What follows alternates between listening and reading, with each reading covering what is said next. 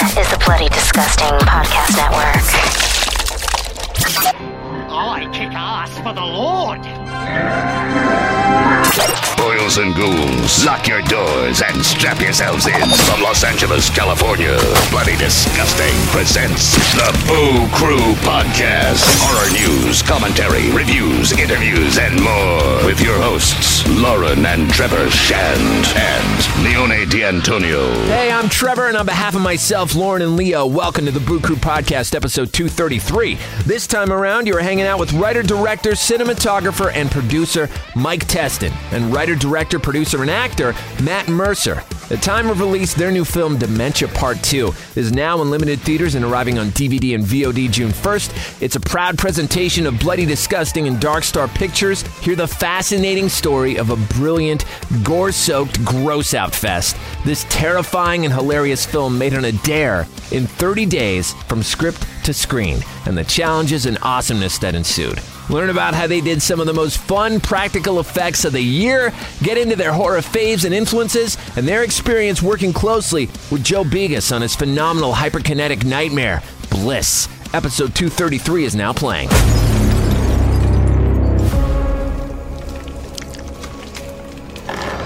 Get out of my house! Miss Goldblum, it is me, Wendell. How do you know my name?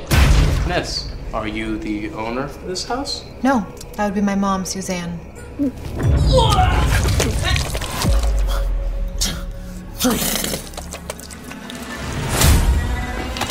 How do we get out of here?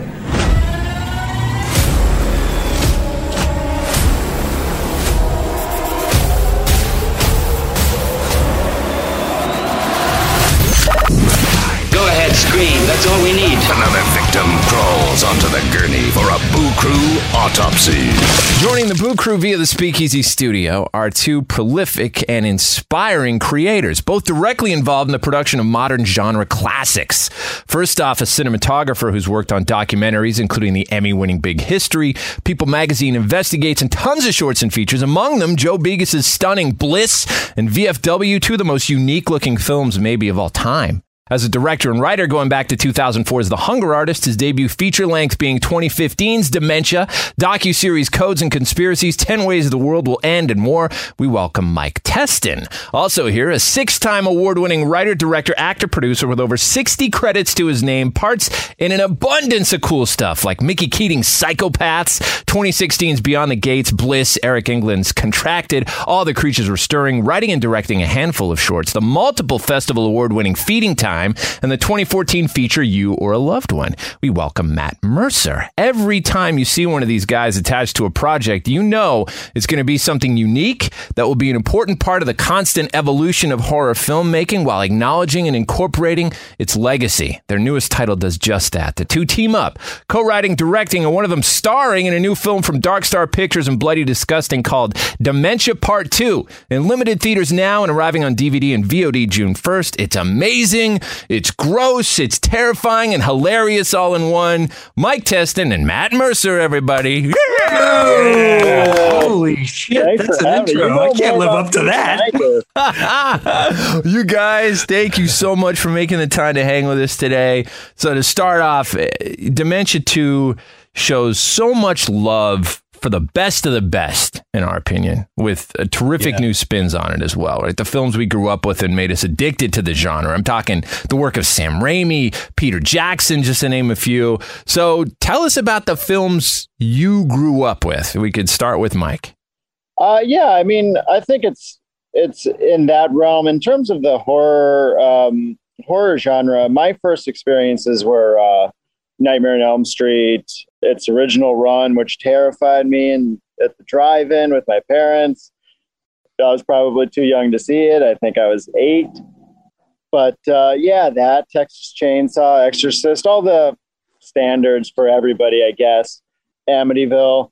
And I think from there, I just went into, along with horror and kind of following the Friday the 13th series and all that kind of stuff, sort of ventured into, back then, into like the Arnold Schwarzenegger kind of actioners, Predator, and then, RoboCop and all that kind of ultra violent stuff, but stuff that was still handled with elements of humor, I think. And I think that's, you know, a lot of the things I grabbed onto back then. And I just remember being floored when I first saw Evil Dead 2, which was not in its theatrical run. I didn't discover it until when it first came on VHS, and my dad had rented it. And I went to bed before that came on. It sounded scary. I woke up and he's like, "You have got to see this ridiculous movie I rented." And I was like, "Oh, okay." So I turned it on. It's just, you know, it's like Three Stooges and horror. It was lovely. So from there, I started really grabbing on to horror comedy stuff. And that's kind of where I found other Sam Raimi films and Peter Jackson and things like that. So that was my way through that. Are you a fan of Shaun of the Dead? Oh, yeah. Yeah, oh, I love Shaun of the Dead. It's so good. All of Edgar Wright's work is phenomenal. Yeah. And then how about you, Matt? What was your gateway into all this? My gateway was probably Jaws. And I was 6 or 7 years old when I saw that. But then I asked my mom, "What's the scariest movie you've ever seen?" And I remember her saying Halloween. And when I watched that, that changed my life. That was the moment that changed my life. Halloween is the movie. It's my favorite horror movie. It's terrifying, still holds up to this day, and it's very relatable because it all takes place, you know, it's this supernatural, you know, this force inside of this man killing people, and it takes place in a suburban everyday neighborhood, and I think it's terrifying, and that's what sent me down the rabbit hole. Much like Mike, Evil Dead 2 was a seminal one, though. It was a big turning point because I didn't know you could do that. I didn't know that you could combine horror and comedy in that way. And watching that, the camera techniques that Sam Raimi came up with, like the Ramo cam and the Samo cam and Dutch zooms. And I was like, this is the craziest fucking thing I've ever seen. And it just charges you up, you know? And so I think when we went into this, that was definitely a reference point, as well as Peter Jackson, Dead Alive, clearly in the Suzanne character. You see, you know, there's a lot of that. And, even things like, I don't know, the weird asides in movies like Killer Clowns from Outer Space. I mean, there's just so much. I think the absurdity of those kinds of movies coupled with technique that's very vibrant and over the top, that's really where we were going with this. And so all those things influenced me too, growing up. Yeah.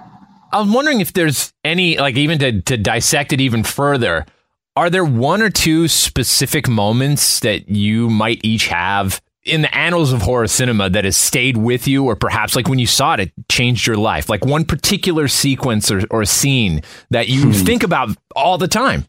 I would say for me, it's the in Texas Chainsaw Massacre when Sally is pushing Franklin through the bush, the Texas outback, and it's pitch black, and they must have lit that with one light. You know, no one talks about Daniel Pearl's work on that movie and how crazy good it is. Everyone talks about how the verite of Texas Chainsaw, It's really controlled. It's a really controlled movie. And when she's pushing him through the woods in that wheelchair, and Leatherface in an extremely long lens shot comes blasting out of the bushes. Yeah. To this day, I can't watch that and not jump. It still makes me jump. And I've seen that movie so many times. Sorry, go ahead.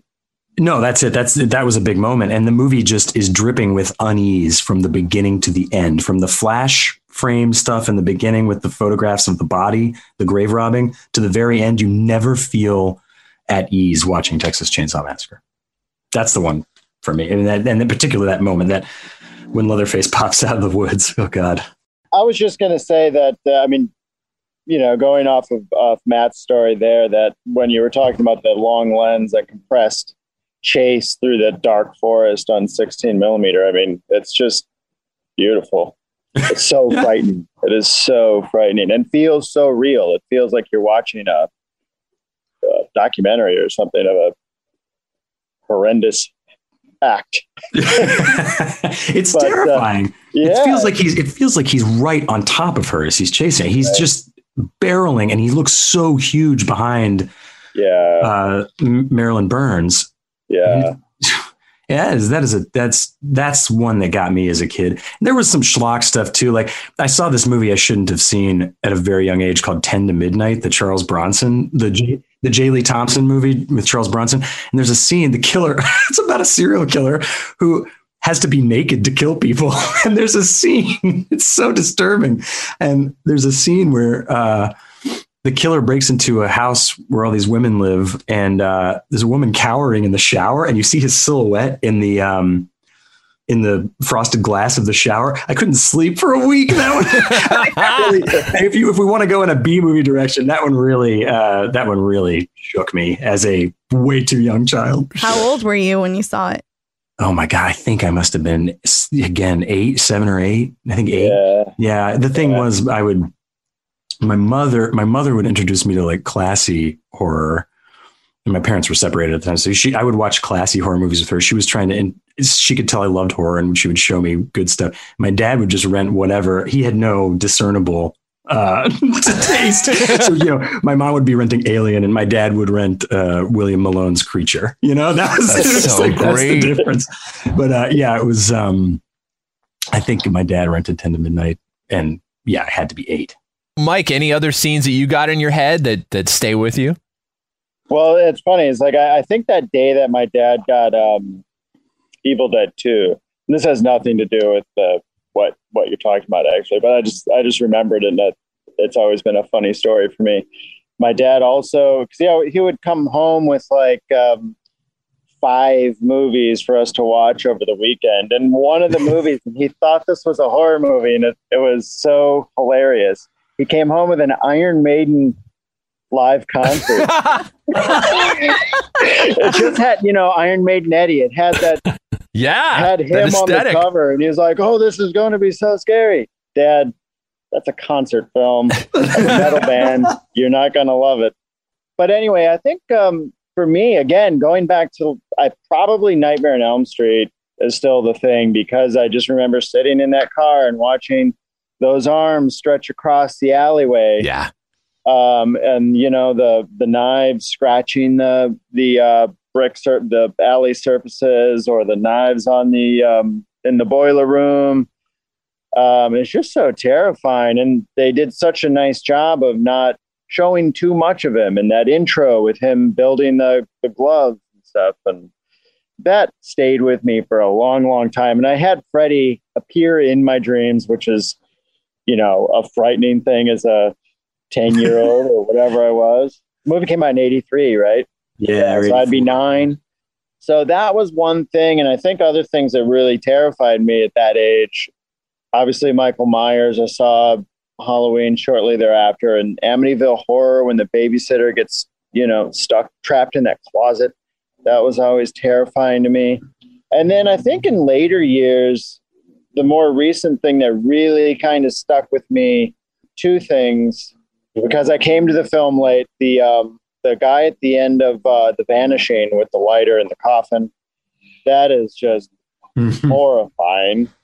And then the most recent thing, I guess, would probably be the piano wire foot amputation in Audition, which is just a visual that I can't shake, and I can't shake what that would feel like.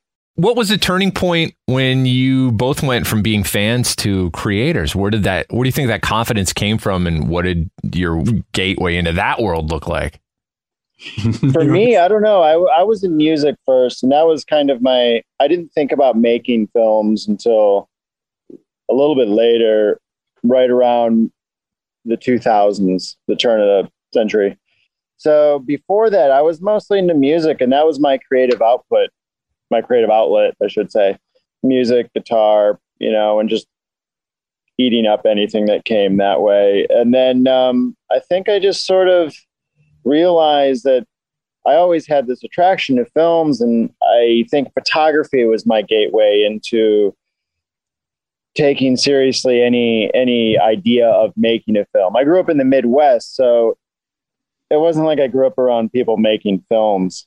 No one, I didn't know a single person who would make films. The only thing we had as a family was a VHS giant camcorder. So we would make goofy things. And I think maybe that's part of where that sort of gateway happened as well. But yeah, through photography, I ended up going to film school. And then through that, I think I realized that it's something you can do for a living.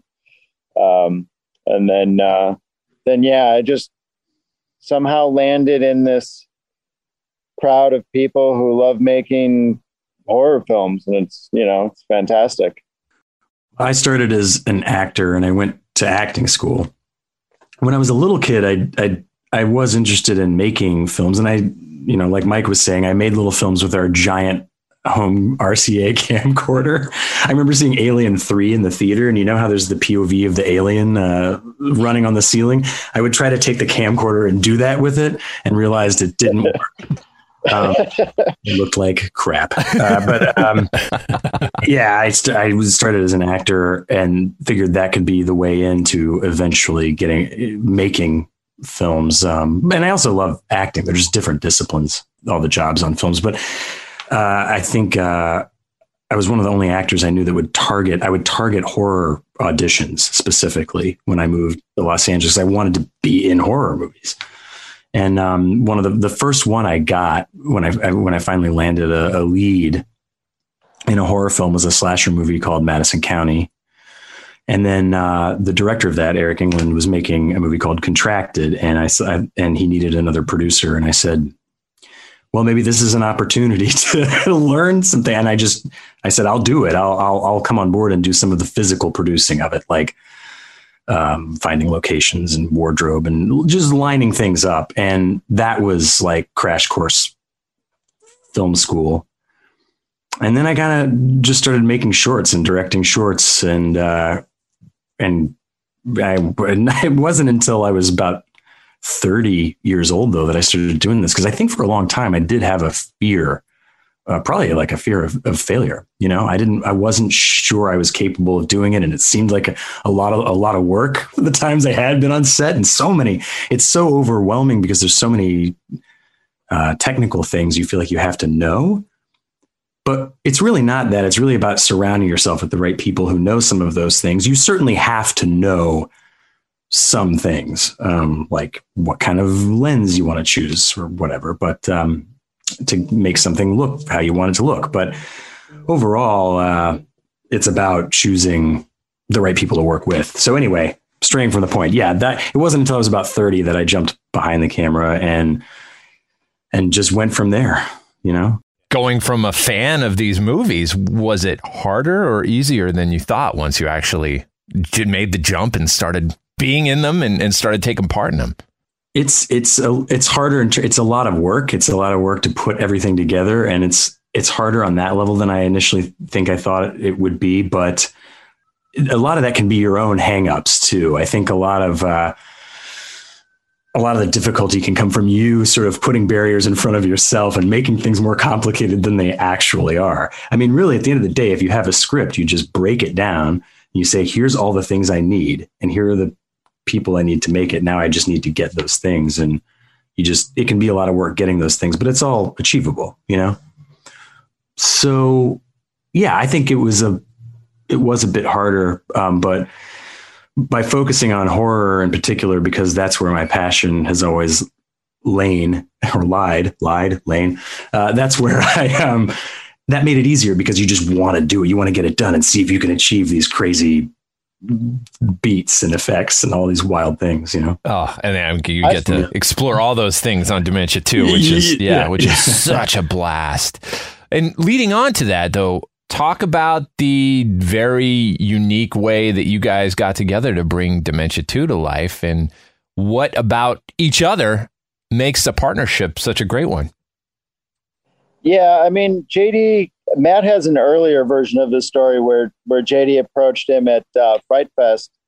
But where I came into it, JD called me one day and said he had had an idea. I think Matt maybe had initially told him to go away. So he called me and we met for lunch, and he's like, okay, well, you know, there's this Cine Apocalypse festival coming up, and I talked to Josh Goldblum, and you know, they're gonna save a slot for us if you guys want to make a film, and you can start writing as soon as they announce the open slate, and you'll screen on that day. And it was, you know, 5 weeks from the day we were having lunch. So I was like, I don't know if that sounds great, but maybe it could be fun. And then my first call is to Matt. Matt's like, ooh, yeah, I don't know about this. But eventually, you know, I think for me, the turn was just that it could be just so loose. It could be such a sort of a fail-safe experiment, right? I mean, sure, the time compression is extremely difficult and the budget compression is extremely difficult. But at the same time, worst case scenario, whatever pile of garbage we, you know, cocked, it screens once and it's forgotten about it. Nobody cares. But for us, I think that me and Matt have made a few goofy shorts together, and we have a lot of fun working together. And I like kind of pinning Matt against psychotic people. So the idea of putting Matt, like just shooting a week and putting Matt against this crazy old lady, watching that happen for 4 or 5 shoot days, and then, you know, just going through the whole process, to me, it just sounded like a lot of fun. And we could have, the crew was just essentially me, Matt's mom, a sound person on a few of the days.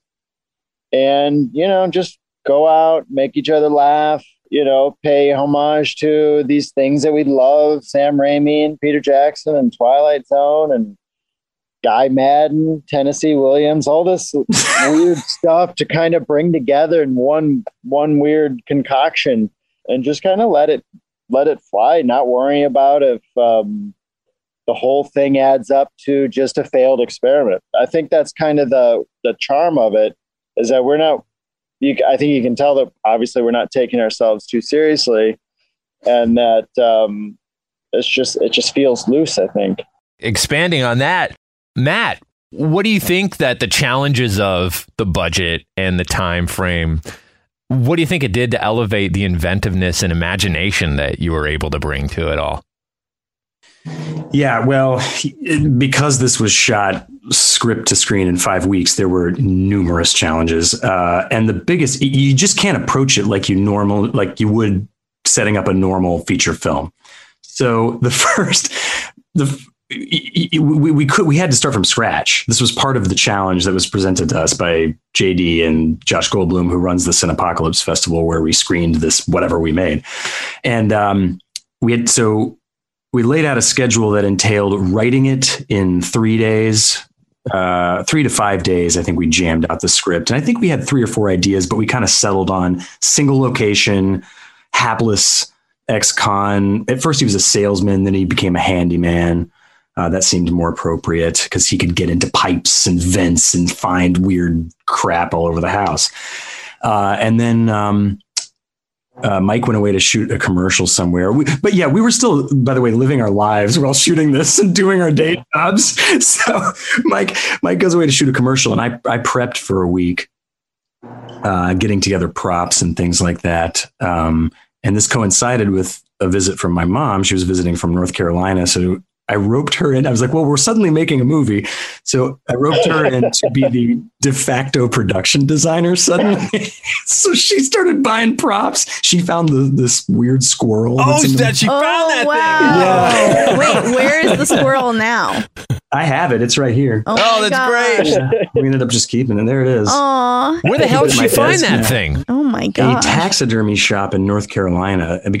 So in Los Angeles, there are no taxidermy shot, and there are a couple of taxidermy schools, but no one had anything. I wanted something that looked like it was. What's that? That's sinister, I imagine. I wanted something that, like a raccoon or a squirrel, like something that was just crappily taxidermied. And then she found this and sent a photo of it, and it had horns and fangs. And I went, "What the fuck?" Yeah, I was like, "What?" I mean, that has to be it. So we got that. Have you named him? We just call him Squirrel. We really need to name it. Yeah, I think so too. So I got off track. I always get off track. But basically, yeah, it was a week of prep. And then we shot for it was essentially 5-day production. And then the rest of the time, which was 2.5-3 weeks left, we just spent editing and jamming it out.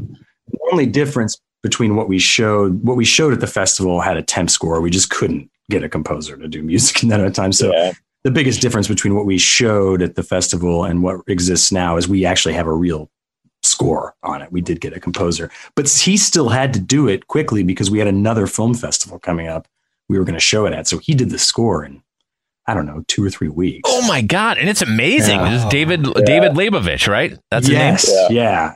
Incredible, especially because the movie's so schizophrenic and the temp score I had put in, the movie, it was very eclectic and needed something eclectic and wildly different in each cue. And David rose to the challenge and just killed it. Crazy how great it is. And he's a one-man band, so he did it all. Oh my God. Yeah, it sounds like the best of Richard Band's scores with Full Moon or something. It's fucking insane. And he hasn't David doesn't have like a ton of credits either. It's amazing. Mm-hmm. He should be doing more stuff. It's so great. Right. Right. No. Yeah, he hadn't done a feature and was champing at the bit to do it.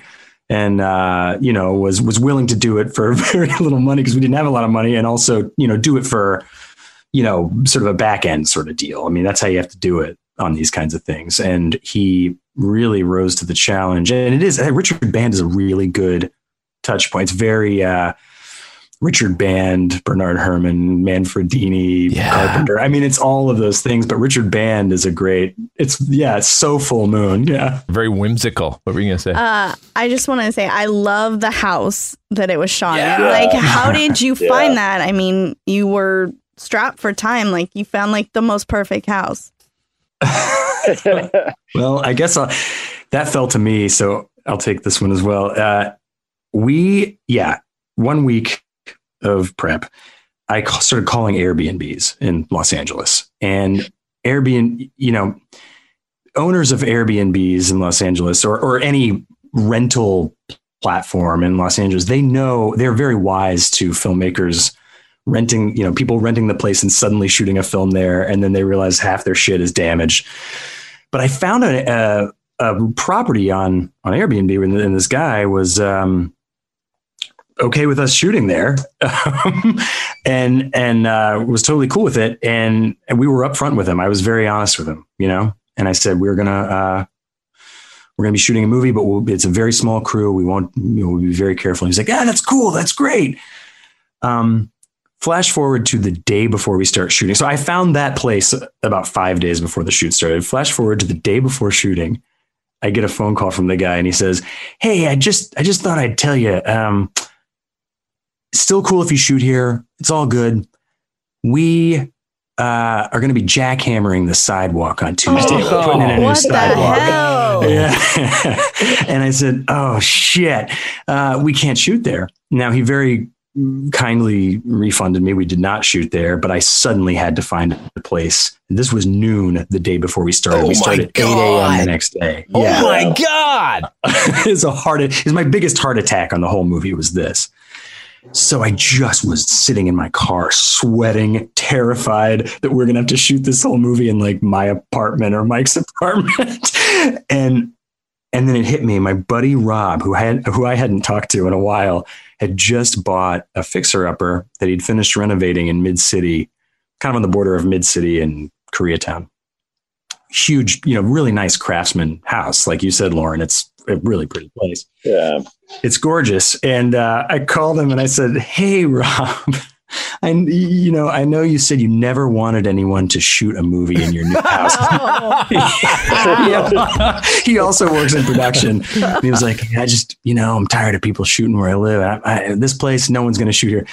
So I said, I know you don't want anyone to shoot in your house, but I'm really desperate and I need a place to shoot a movie. It's very, again, just like I told the other guy, very small crew, small cast. And we're only shooting for 4 days. And Rob goes, I hear that sigh. And he goes, okay, when do you start? And I went, well, in a few hours, 8 a.m. tomorrow. And Rob goes, what? and then he, you know, we had a little money for a location fee. I said, I could pay you a little bit. And he said, oh, okay. And I was like, oh my God, I owe you so much. Thank you so much. And I promise, again, nobody, small crew, nothing crazy. Next morning, in we come with barrels of blood and effects. He was very kind to let us do that, and we were respectful, and we got through it without any serious, I would say any serious damage. About 6 months after we shot, he called me. I got a photo text from him with this little red dot on a wall. And he said, look, there's blood on the wall. Oh my God. It was the tiniest thing. But yeah, that was it. Lauren, that's how we got the location. And wow. That's an incredible story. The Boo Crew will be right back. A world famous scientist, greatest living master of the occult, has mysteriously vanished. In his place, a huge and fearsome prehistoric monster suddenly appears. What happened to Dr. Waterman? Only one man, last to see him alive, knows. And now he finds himself in deadly peril. The weird, the unbelievable, the supernatural come alive before your very eyes in Equinox. The invisible barrier between good and evil, between light and the forces of darkness. What is the secret of the 1,000-year-old book? See 4 teenage boys and girls fight a devil cult for their lives, their sanity, their eternal souls in Equinox. In supernatural color, Equinox.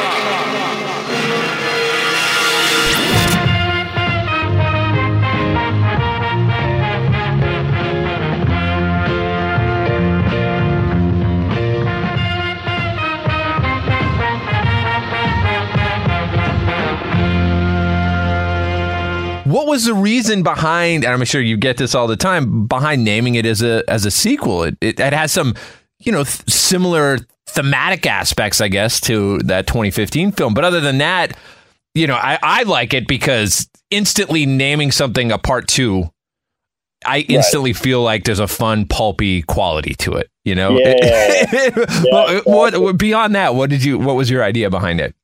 I mean, oddly enough, that was kind of the only mandate we really had, was at least for in JD's mind, was that he wanted this challenge film to be called Dementia Part 2. So for me, the only way to get around that then was going to be just, you know, completely swapping the tone out from the first one, which is sort of a, you know, pretty straightforward thriller. So if we're going to do this and it's going to be called Dementia Part 2, we have to shoot something that we know feeds in part of the joke about it. I mean, it's like Simon last night, we did this Q&A with Simon Barrett, said this is like an in-joke for 8 people. So, which is true. Nobody cares about the in-joke of it, but it just makes us laugh to think of the idea that we're making this sequel to a pretty little scene movie to begin with. Like, there's nobody's clamoring for a Dementia Part 2, but we just thought it was fun to take this idea and just twist it into this really ridiculous kind of gore comedy. So, yeah. So were there any things that you guys had to consider because it was filmed black and white, like colors, like did certain colors not show up, or did certain colors show up so well that you wanted to stick with those? How does that work? I mean, we went with the old psycho Hershey syrup blood. So that was fun.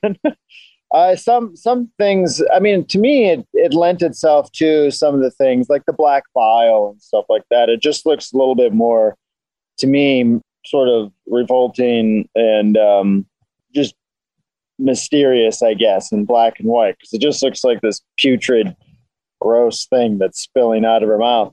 But in terms of that, I mean, in terms of like a wardrobe and all that stuff, I think it was really just in the sense of going with the goo felt nice in black and white because it just went right to black. There's no, you know, odd shades of red or anything like that with the blood.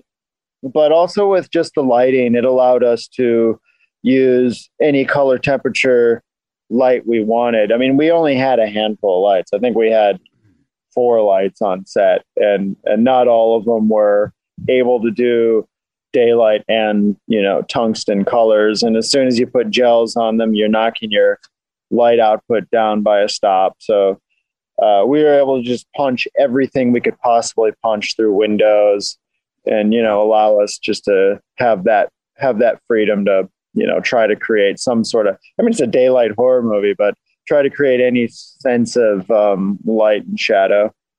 Got it. Leo, you had a question, man. Jump in. Yeah, both you and Matt and Suzanne Voss are fantastic in this movie. She plays a character with so much randomness, at times funny, serious, and then terrifying. How much did you guys get to improvise? A decent amount. I think the script we ended up with, because the process was so quick, was about 54 pages long. So we definitely needed to fill in, you know, add some runtime. And the movie itself is still quite short. It's an hour and 7 minutes. But we really approached this whole thing with collaboration in mind. And Suzanne is an extremely collaborative actor.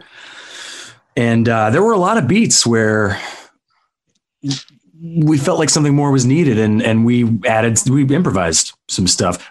One of my favorites is one Suzanne did, actually, which is where she's there's a scene where she's killing somebody. She's digging into some, trying to avoid spoilers, but she's digging into doing some intestinal work. Yeah, some internal. It's my favorite scene. It's my favorite scene. Yeah, well, that's because some of that is improvised. That's a good example of Suzanne. I think the way it was written was the intestinal excavation was right. Kind of just that, and she added this whole beat of like noticing my character and Najara's character standing there looking at her. And then she switches back to regular Suzanne from her monster state. And she's sort of like embarrassed and ashamed at what she's done. And it's so funny. I mean, it's so like, it's such a great moment she came up with. So we certainly did have some improvisation in there.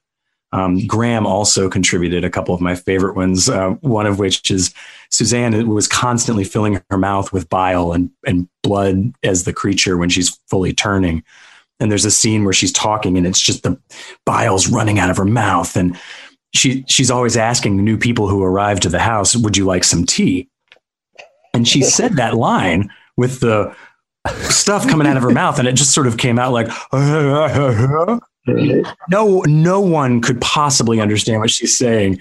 And we hadn't written a response to that. And Graham, without missing a beat, none of us knew he was going to do this. She goes, and he goes, no, I would not like any tea. It was just like so funny. I mean, we Mike was, I think you can see the camera moving in the take because Mike was laughing.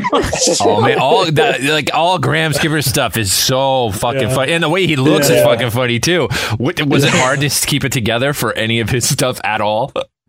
Absolutely. Oh my God.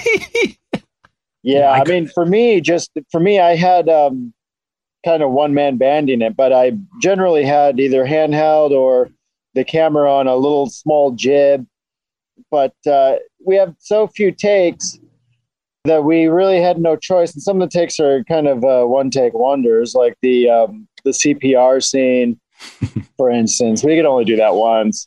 Yeah. And I remember it just turned out so perfectly for what we could have asked for in the situation. But then I'm looking at playback and I can see the camera jiggling. And it's just so frustrating because it could only happen once. And I'm just sitting there laughing and I'm bumping the jib as I'm laughing. I don't know how noticeable it is, but for me, I see all of those instances. Like there's that one with the CPR. And I don't know how well you remember, but there's a scene where Matt wakes up on the couch after his little hallucinatory drug trip there. And Suzanne looks ridiculous on the stairs and she's like, psst, And Matt just wakes up on the, like, this guy is taking a nap on her couch. This zombie bile spewing woman is napping on her couch. And I'm just shaking the camera.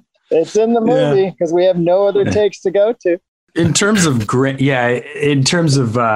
stuff, though, I will say as an actor, when he barges in the door and just physically assaults me, which he was just grabbing me and throwing me around, I could not keep it together. I couldn't.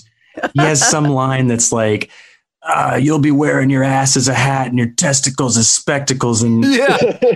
Was that's that a line you wrote it? That's in this. I wrote that line. And when I heard it come out of his mouth, I was like, well, that's a terrible line, but I also can't stop laughing because of the way Graham is saying it. But he was so slimy. I think his aim was to be like Dennis Franz in Psycho 2 or like Dennis Franz in any De Palma movie. He was just trying to be so scuzzy. And it was so funny. It wasn't until about the third take, and we really did not have much time for more than three takes on anything. It wasn't until like take three I could remotely hold it together. There's a few instances. And then when you add to that I didn't. What'd you say, Mike?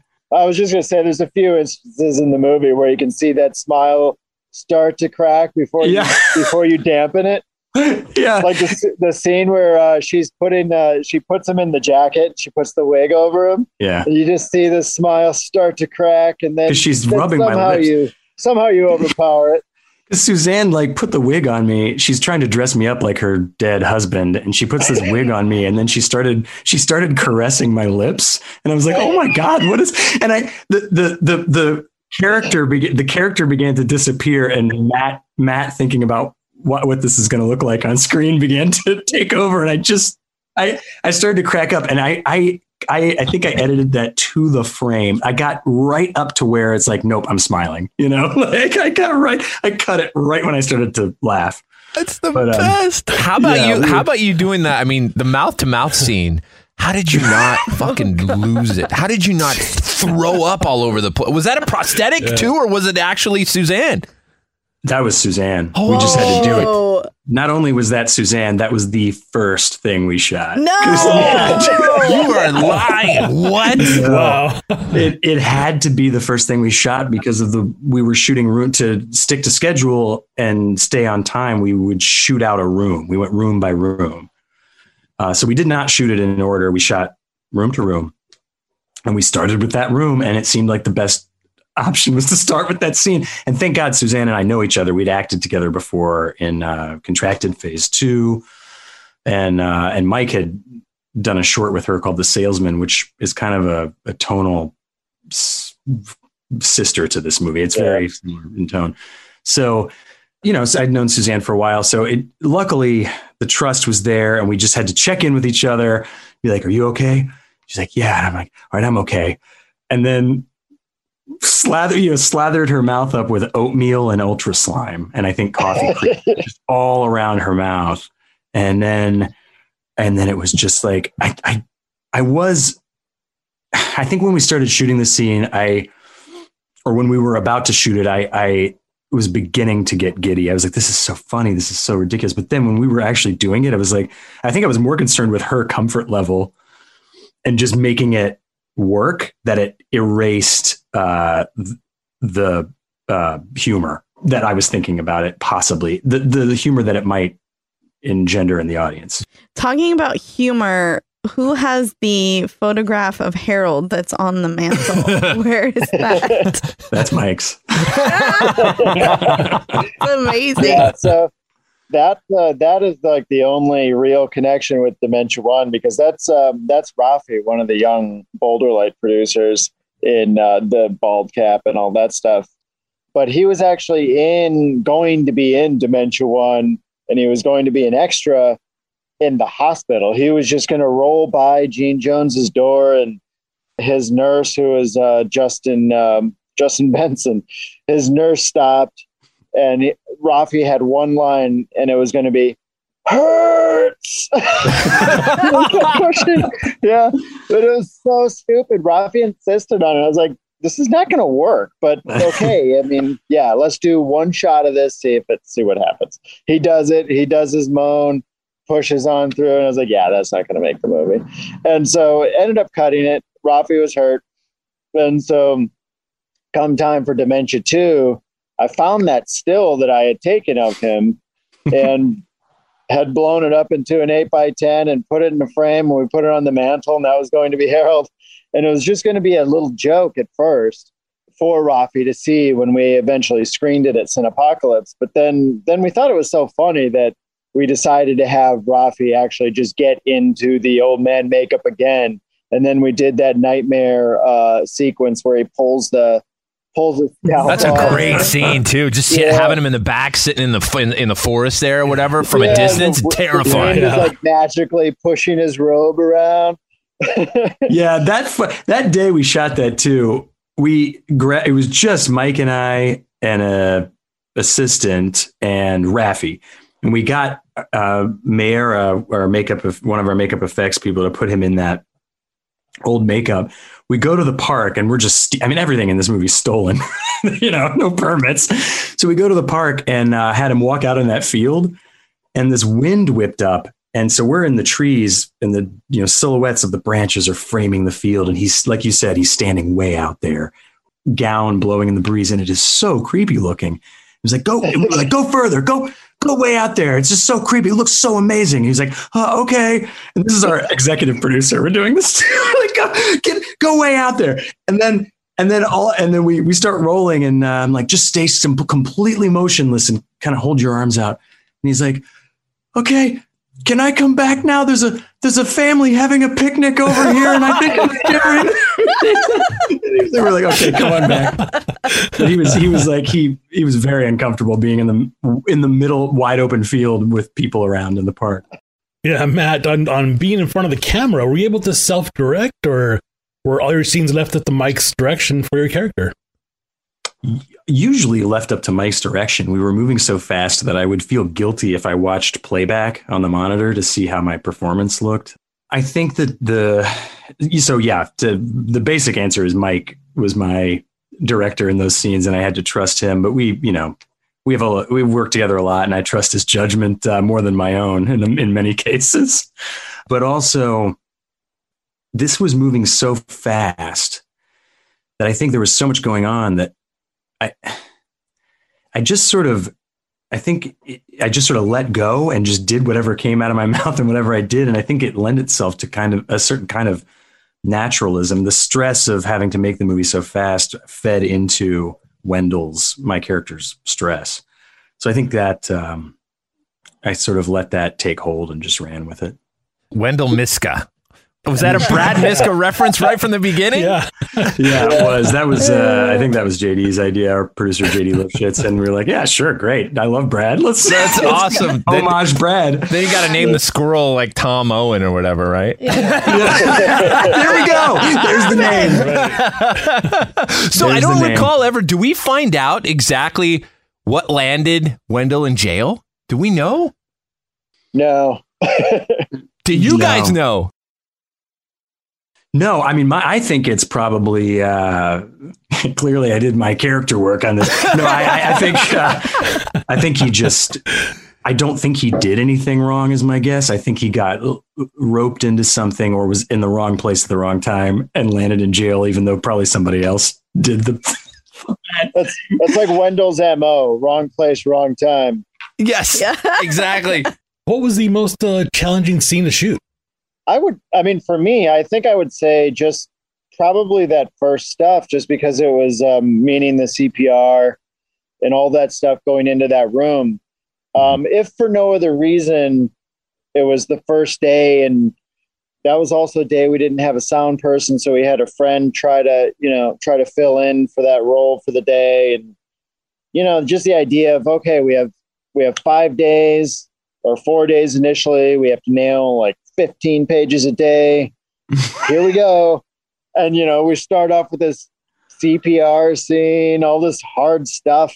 I think for me, it was like that stuff, just kind of getting settled into the rhythm and figuring out how this is going to work with our parameters. We set up this idea that we were going to do just like 3 takes three shots of a scene, limit our coverage in that sense, and then only have three takes per shot. So it was just kind of finding our footing in terms of that and finding that method and trying to ease into that system. Because, you know, film shoots generally move so incredibly slowly that trying to work into this opposite manner was going to be a challenge and going to be, I think, the fun part of the challenge. So for me, it was just that first day. What about you, Matt? The first one that came up in my head was when we were shooting, I think it was the last thing we shot, which was the, which is interesting because you said the first thing, the last thing. I was so tired. I couldn't figure out, you know, one of the things you try to do when you're moving this quickly is you're just trying to make sure you're going to have cuts, not bump in the edit, that one shot will lead to the next. And I think when we were shooting the last scene, which was, I believe, the weapons montage. It was when Najara and I were getting all the weapons together before we discover parts of Old Harold in the fridge. And there was this shot. I don't know if you remember this, Mike, but I could not figure out how we were going to go from Najara finding the golf club to the refrigerator.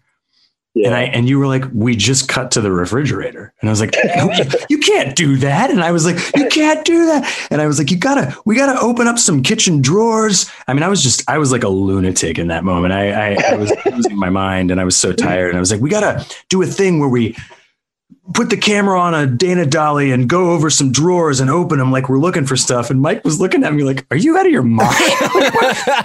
We don't need that. We don't need that. And I was so frustrated. I was like, I was like a petulant. Yeah. And then the last thing. Yeah, I quit.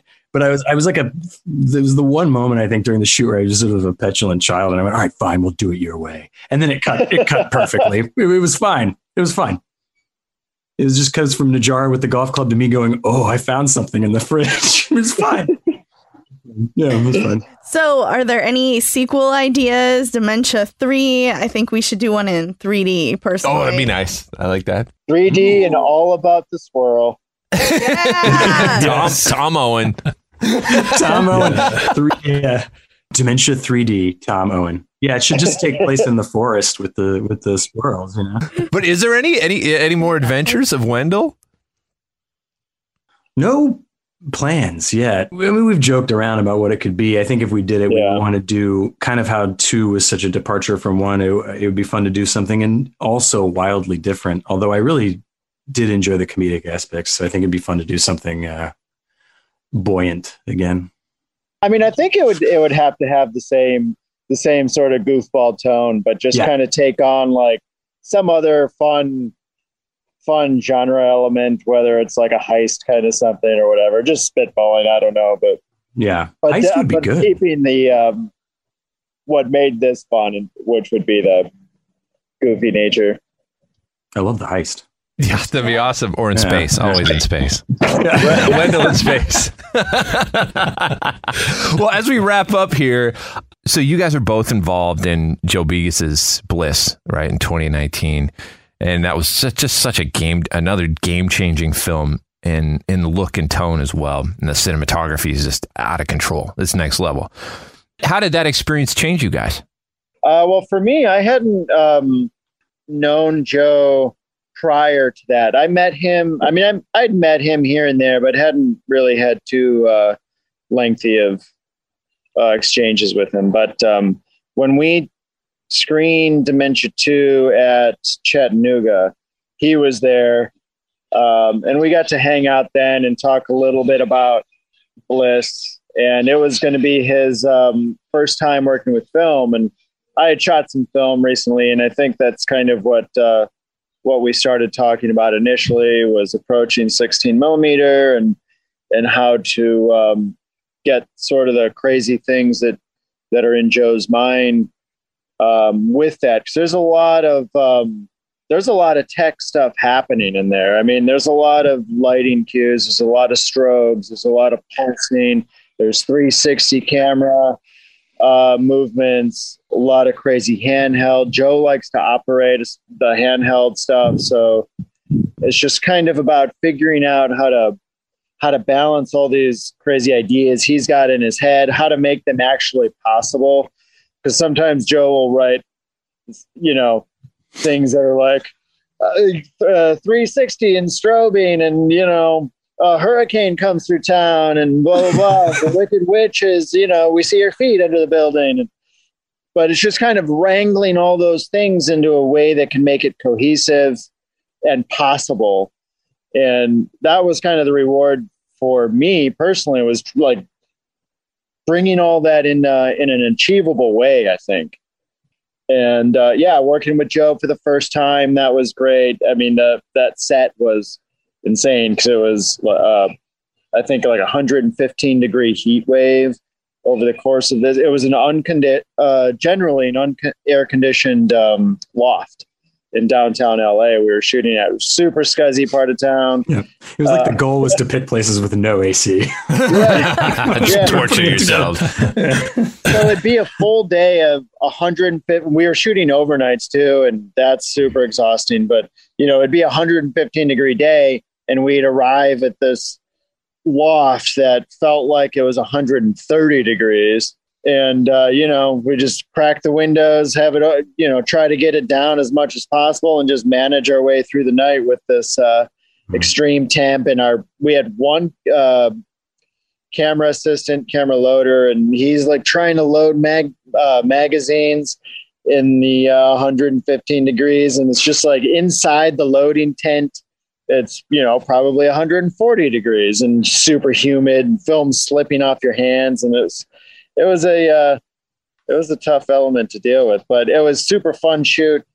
Obviously a lot of crazy things to experiment with. And that's what's great about Joe, is he likes to experiment with a lot of the, I don't want to say technology in the sense of like new technology. He's very much into the, you know, the more vintage stuff, and sort of a mix, bringing a mixture of like the Gaspar Noé sort of revolving camera stuff with like the Abel Ferrara kind of grittier thing. It's so beautiful. And Matt, you were a part of that circus as well. What did you take away from that energy, man?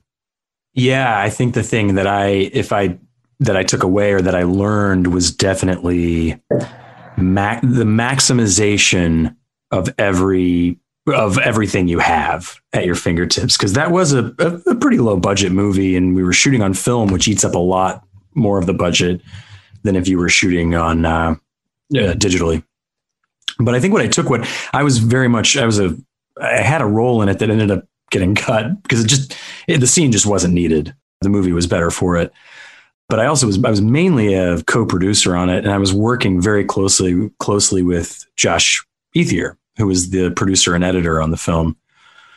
And working with Josh, we had to come up with, and Mike was a big part of these discussions too, is coming up with ways to make all of those wild things that Joe would write in the script feasible and work with what we had, and also just concentrate all of that into the scene and make it really come to life. So I think, you know, in the stuff I've produced in the past, and I've known Joe for a long time, and I had acted in a movie he made called The Mind's Eye. So I know how he thinks and how he works, and I have a decent idea of what his aesthetic is. I think I can never fully get in his head, but I think we've all gotten used to how to sort of execute it. But I came away from Bliss, you know, I went in thinking I'm a pretty efficient producer, and I'm pretty good at maximizing the potential of limited resources. And I came away with an entirely different new appreciation from those guys, because they breathe cinema and the elements of it. Josh is such a great editor too. Just from beginning to end, I think I learned new techniques of how to maximize limited resources and what you have, you know? I mean, there was things like, I don't know if you remember in that movie, that we shot at this bar downtown, this really cool venue called the 5-Star Bar, which is a really grungy spot in downtown Los Angeles that bands play all the time. It's a really cool bar. And we couldn't really afford to rent it outright, but Josh came up with a scheme to hire a band we knew one of the musicians in it, Brian Sowell, and we hired this band to play it. And as long as we had them play like it was a real show and we could let the public in and they would pay to see the show and buy drinks, that would offset the cost. It would bring people in and offset the cost, but we had to just put up signs and say, hey, you're going to be in a movie. Sure. But like that kind of thinking, like that you come away, you know, with that. And that was a wild night. I can't even imagine. Yeah, you know, whoa, that was, who knows, who we didn't know who was going to wander in there. And it was an interesting crowd of our friends and whoever. Yeah, whoever, right? And they were on camera. But that kind of thinking is what I came away with, you know. Oh, it's magic, guys. All right. Well, our 30 minutes has turned into an hour. We are so sorry to keep you hanging, man. No, we love talking to you, man. This is great. Yeah. Well, that said, we'll let you go. Enjoy the rest of your weekend. But again, thank you so much for hanging out with us. Thanks for making this movie. We fucking loved it. So and we just can't wait to see what's next from you guys, man. Yeah. Hey, thanks for having us on. This was a blast. I love the podcast. So this was a blast talking to you. This is a real pleasure. Thanks. Oh, man. We appreciate it. So much. We can't wait to do it in person too. And for next one, you guys come over. Yeah. Absolutely. Oh, yes. Awesome, guys. All right. Have a great weekend. We'll see ya. All right. You too. Thank Bye. You. Take care. That was the Boo Crew Podcast, episode 233. Special thanks to our guests, Mike Testin and Matt Mercer. At time of release, their new film, Dementia Part 2, is now playing in limited theaters and arriving on DVD and VOD June 1st. A presentation of Bloody Disgusting and Dark Star Pictures. Production tracks provided by Power Man 5000. Till next time, it's the Boo Crew saying, sweet screams. Thanks for listening to another episode of the Boo Crew Podcast. Haunt the Boo Crew at talesfromthebooCrew.com. Tales from the Boo Crew on Facebook and Instagram. Follow us on Twitter at Tales from the Boo. The Boo Crew is Lauren and Trevor Shand and Leone D'Antonio. The Boo Crew is produced by Lauren Shand, chopped and sliced by Trevor Shand. The Boo Crew is a TSP creation, part of the Bloody Disgusting Podcast Network. Bye. The Bloody Disgusting Podcast Network, home of the Boo Crew, for horror-centric interviews, SCP archives, weekly full-cast storytelling, horror queers, genre commentary from an LGBTQ perspective, and creepy for disturbing and terrifying creepypastas. Listen free wherever you stream audio and at bloodydisgusting.com/podcasts.